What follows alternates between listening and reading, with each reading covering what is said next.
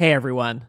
I like to imagine James Bond eventually got married, raised a family of kids, and was cut out of their lives for the racism and drinking and because he kept making a pass at their college friends. Anyway, today is our roast of Goldfinger by Ian Fleming, who would have embarrassed his own kids if he hadn't drunk and smoked himself to an early death on his son's 12th birthday. Let's do this. I'm Kellen Erskine. I'm a comic, a father, and not so much a James Bond fan, more just a curious observer. Calling yourself a curious observer is definitely what you would say after you've been caught doing something very bad. and I'm David Vance. My favorite response to Goldfinger is the article asking if you can really die of skin suffocation. The first line is No, we do not breathe through our skin.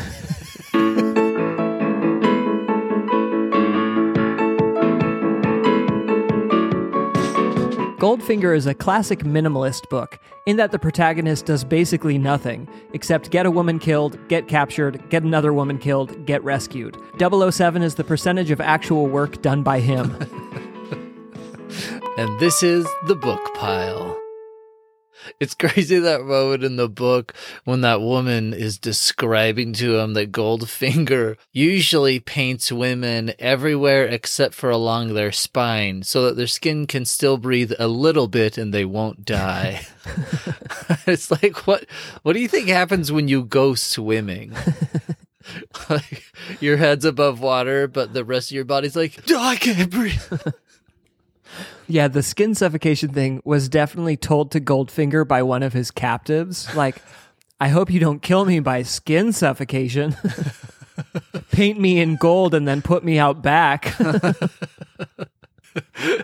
Ian Fleming was definitely one of those parents who taught their kids that they can't go to bed with their socks on. Don't you know? Your skin has tiny lungs all over in it. all right, today we're doing a James Bond special where if you rate and review the book pile, we'll come hit on you even if you say you're not interested in men. all right, D period 144 says, the funniest book podcast out there. D period 144 is Dave's nickname. So thank you very much. Finally, our next two books are The Storyteller and Skeleton Crew by Stephen King. And that episode will be half a roast, kind of like that real tombstone that says Sarah Hannah, poet, philosopher, and failure.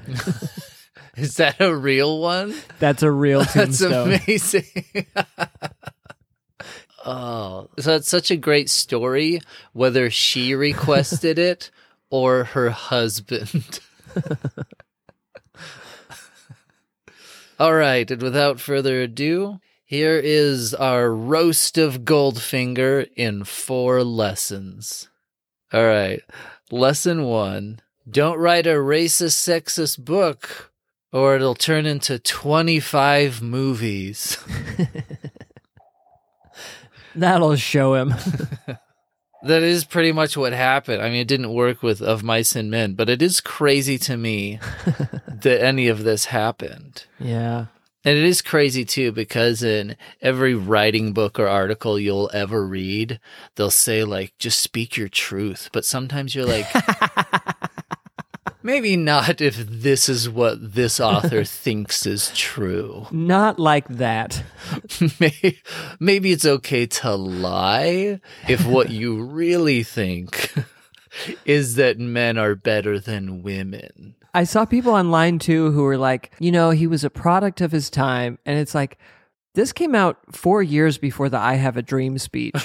I guarantee you, he knew people who were like, oh no, Ian. yeah.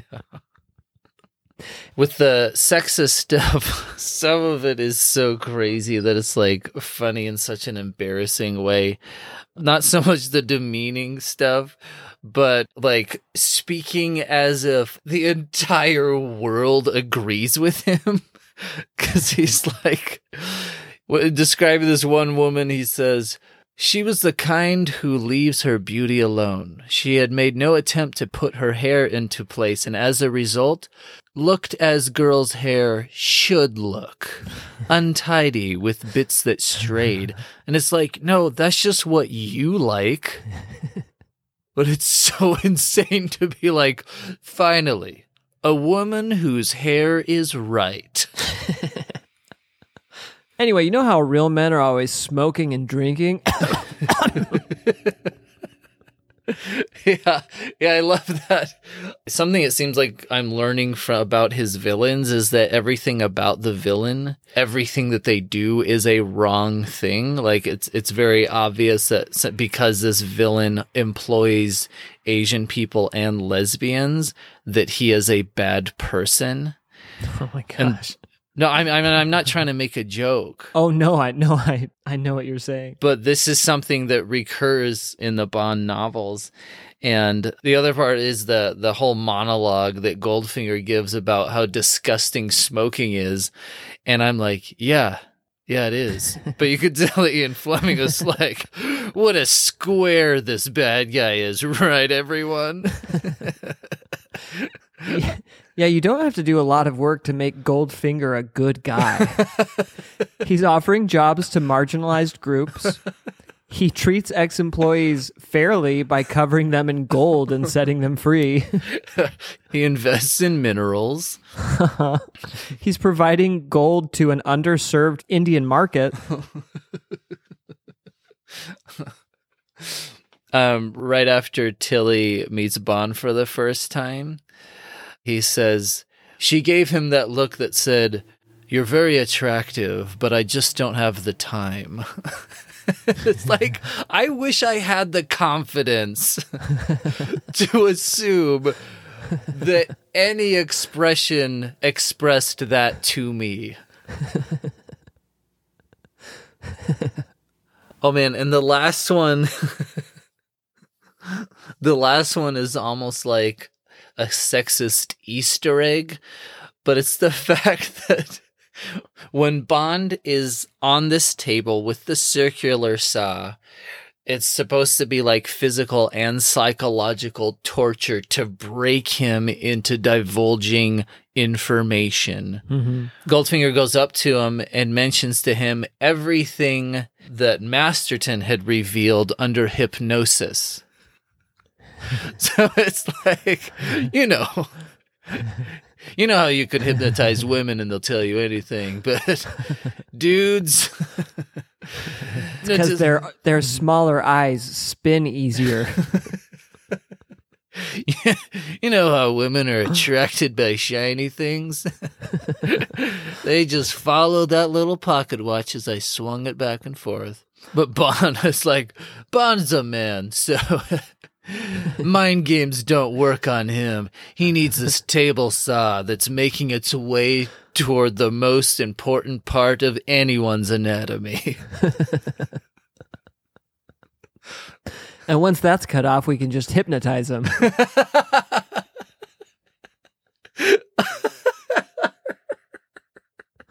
All right, lesson two make a protagonist we can admire. So, whenever the main character in a book is awful, I always wonder if the author knows they're awful. Like, Edward is a terrible person. You would never want this controlling, abusive pedophile dating your daughter. But Stephenie Meyer clearly thinks he's just great. so, reading this book, I think Ian Fleming thinks James Bond is a great guy. but look at the breakdown. Look at Bond and women.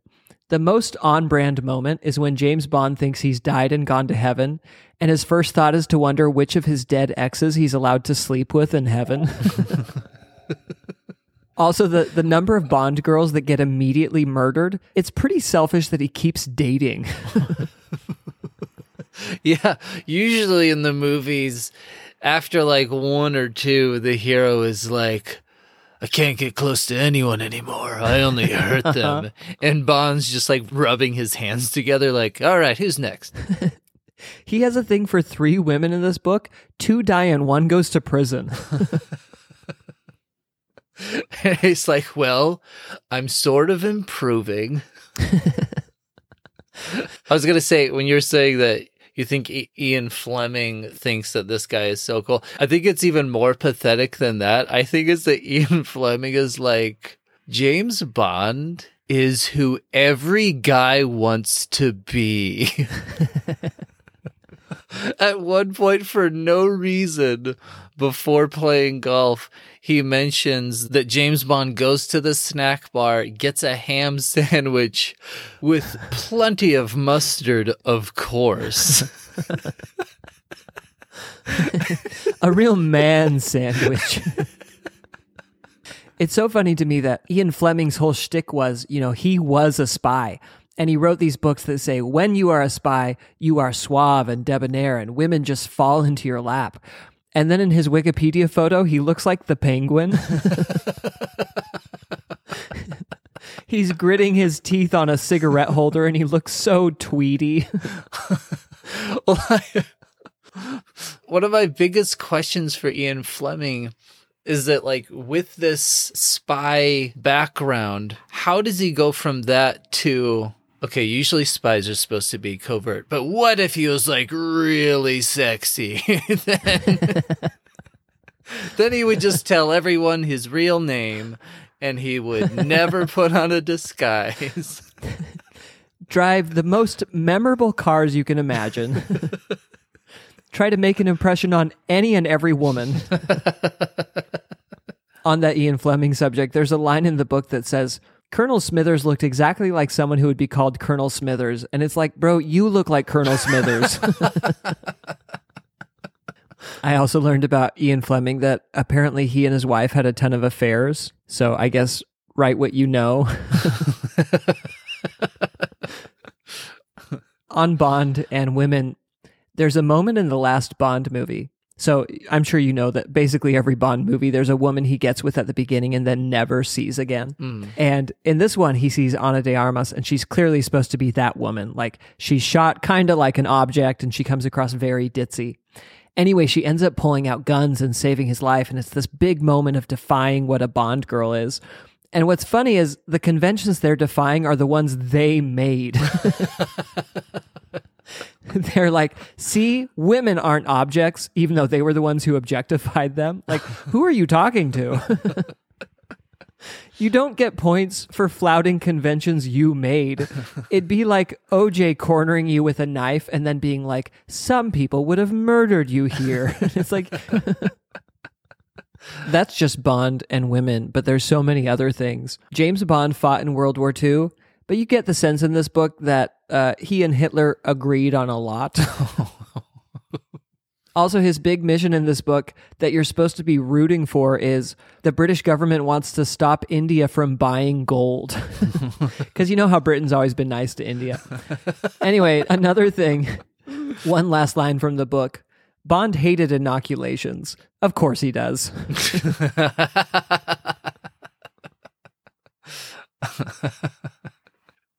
All right. Lesson three. If you have a gift for coincidences, apply to the Secret Service.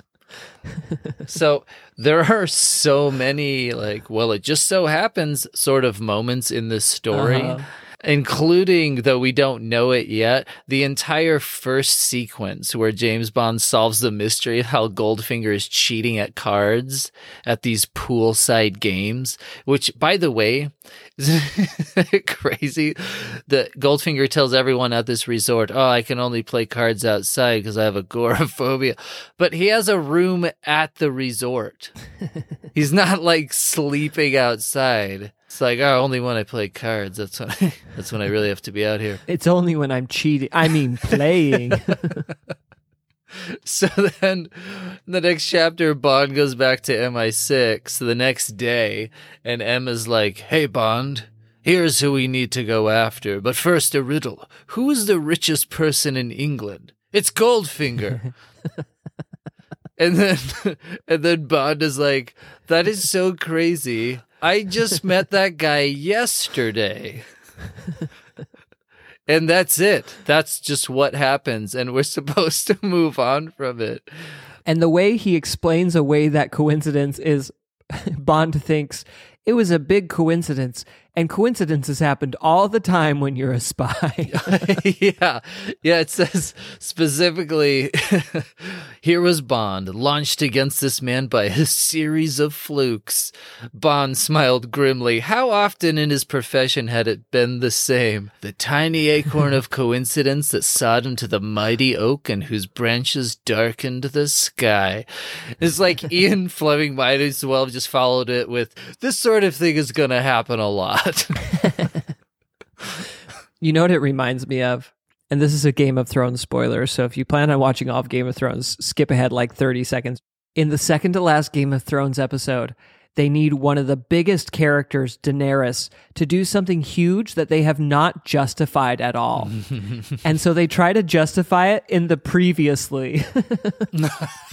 they, they have a previously, and then they try to slam down your throat every clue they think they planted about what's about to happen.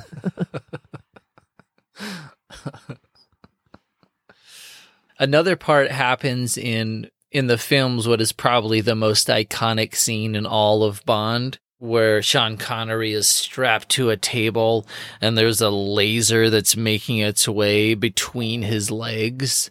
Uh, and in the book, it's a circular saw, and uh, Bond is he's like scared he's gonna die. He's not cool as a cucumber like Connery, uh-huh. but instead of doing anything cool to like ingeniously get himself out of the situation, he just sort of blacks out and then wakes up later to Goldfinger, who's like, well, I was thinking about it, and uh, just so happens that I need your help on this job coming up. Bond and Masterton both try to murder Goldfinger, and Goldfinger, instead of killing them, turns around and asks them to help out with his heist. and when that goes wrong, he's like, I shouldn't have done that. I love it too that he's really generous about it. He says to Bond, Once we're done with this crime, you get a million pounds and your lady friend gets half a million because, you know. And Bond is like, I agree. but my favorite coincidence in the whole book uh, is when Bond is sort of lurking around uh, one of Goldfinger's houses and he happens to open a cabinet that has cameras and like open film reel going to show that he's like been secretly recording the whole time and then Bond's like, "Oh no, now Goldfinger's going to know that I'm on to him. How do I cover this up?" And then it literally says a meow came from inside the room. and there just happens to be this cat so he takes the cat and he's like, okay, cool. I'll just put a cat in the middle of all this film stuff. and he'll think the cat did it.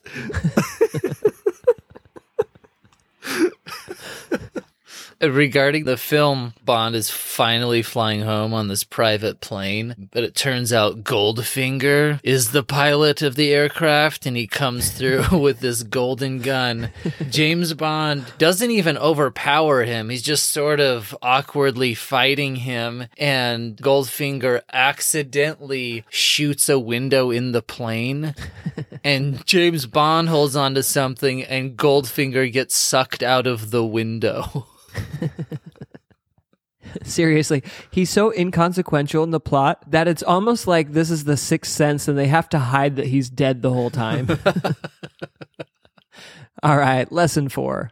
To write a good thriller, describe a golf game shot for shot. so, Casino Royale is about a high stakes poker match. Goldfinger gets the ball rolling with a high stakes golf match. and as the chapter went along, I just couldn't believe it. There's no witty banter. They don't talk politics or their ideologies. It just describes a full game of golf. It'll be like James Bond used a nine iron and chipped it onto the green, and Goldfinger used a nine iron and chipped it a little better, and Goldfinger cheated a little bit, but not in a way that's fun or exciting to imagine. For everyone listening, Dave is not exaggerating. It is like 45 pages of literally that. And then he hid it behind a tree. And boy, was he mad about that. And so then he really wanted to do well on this hole. and then he hit it again and he got a little closer. And it's like, yeah, I know how golf works. All right, random facts. So I don't know if Bond's catchphrase, if it comes out in one of the later books, or if it if that was an invention from the movies. But if they were going directly from this book, it would have had such a terrible one because at the beginning of the book, when Bond first meets Goldfinger, Goldfinger mispronounces his last name, and Bond goes, "It's Bond, B O N D."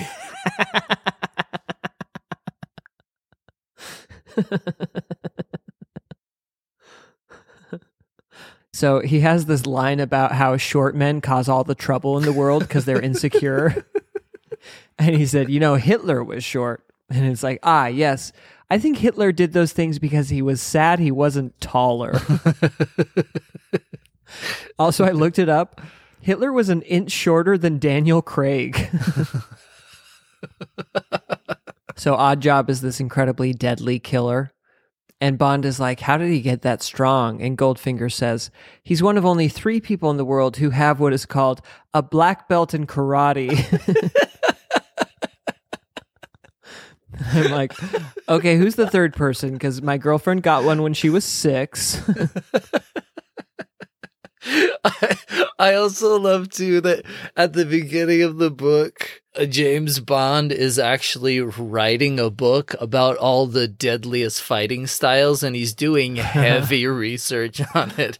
And then halfway through the book, when this conversation happens, Goldfinger is like, "Have you ever heard of karate? No? Well, let me tell you, it's this thing." Also, if someone ever tells me that their hands are registered as deadly weapons, I want to say, oh, interesting. My deadly weapons are registered as hands.